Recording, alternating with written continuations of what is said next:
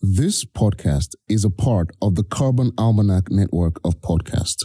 Plastics don't go anywhere, they remain here. The entire life cycle of a Yes. plastic is dangerous from producing to using to to disposing.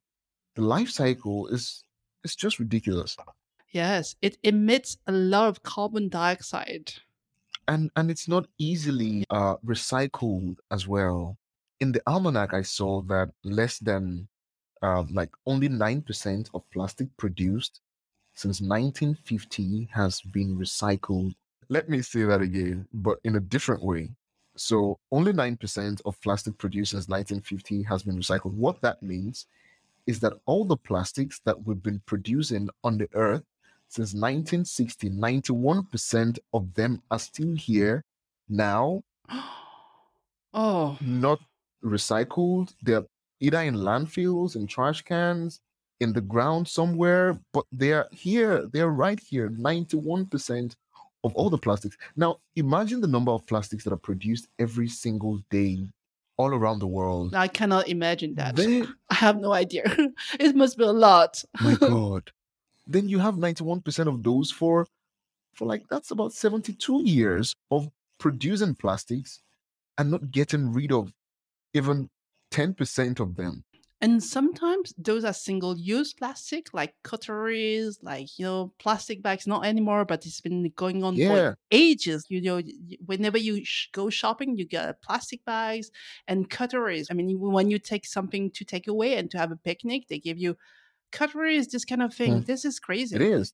I, I don't know.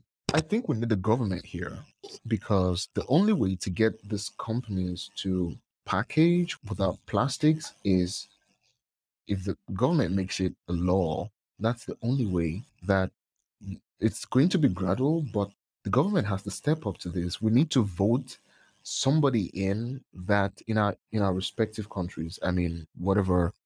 I mean, if you can vote, please Yes. do vote in someone that cares about the earth. And before you vote them in, ask them what's your plan for the earth. If they don't have a great plan, don't vote them. Vote someone that is going to care about, you know, creating policies and things that will help the earth. Example, Yeah. tell the companies you can't have plastic bags. Yes.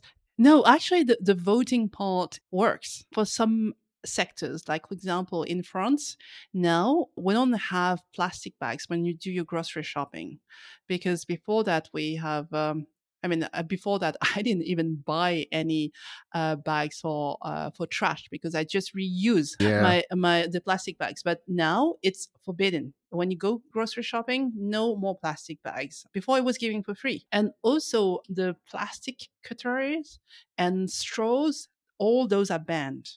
So we're making progress. Yeah, that sounds great. Yeah, because there was a public pressure on the government uh, to pass those laws. And at the beginning, it was weird, you know. Yeah. uh, um, uh, even for me, who's uh, quite environmental conscious, at the Yeah. beginning, I thought, how am I going to do my grocery shopping without Yeah. plastic bags? And I just adapt my habits. Yeah. That's that's the fastest, most impactful way to make a change. The government. yeah, the government. I mean, the the thing has to the um, regulation and the.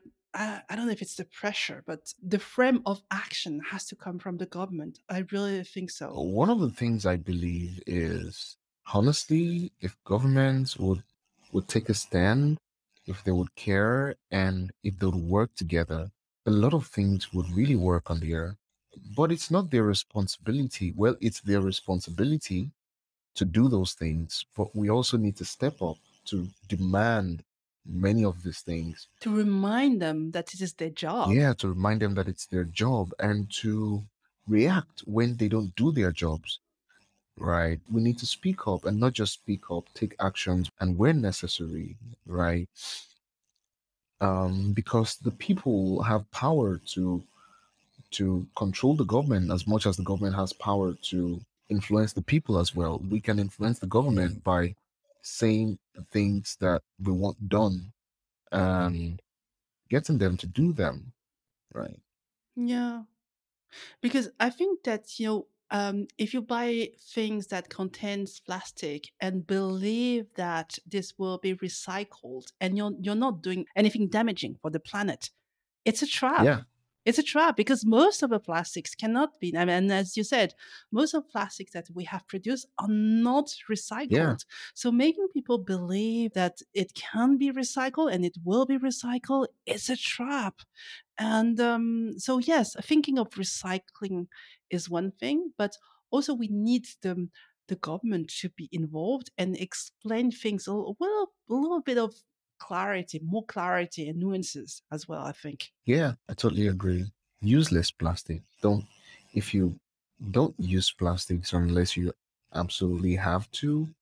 And if you want to throw them away, look for an actual recycling plant, Oh, not just believe that it will be recycled. You've been listening to Carbon Sessions, a podcast with carbon conversations for every day with everyone from everywhere in the world. We'd love you to join the Carbon Sessions so you too can share your perspectives from wherever you are.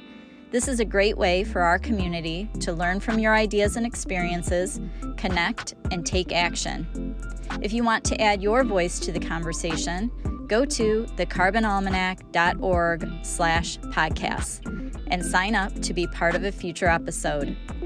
This podcast is also part of the Carbon Almanac Network.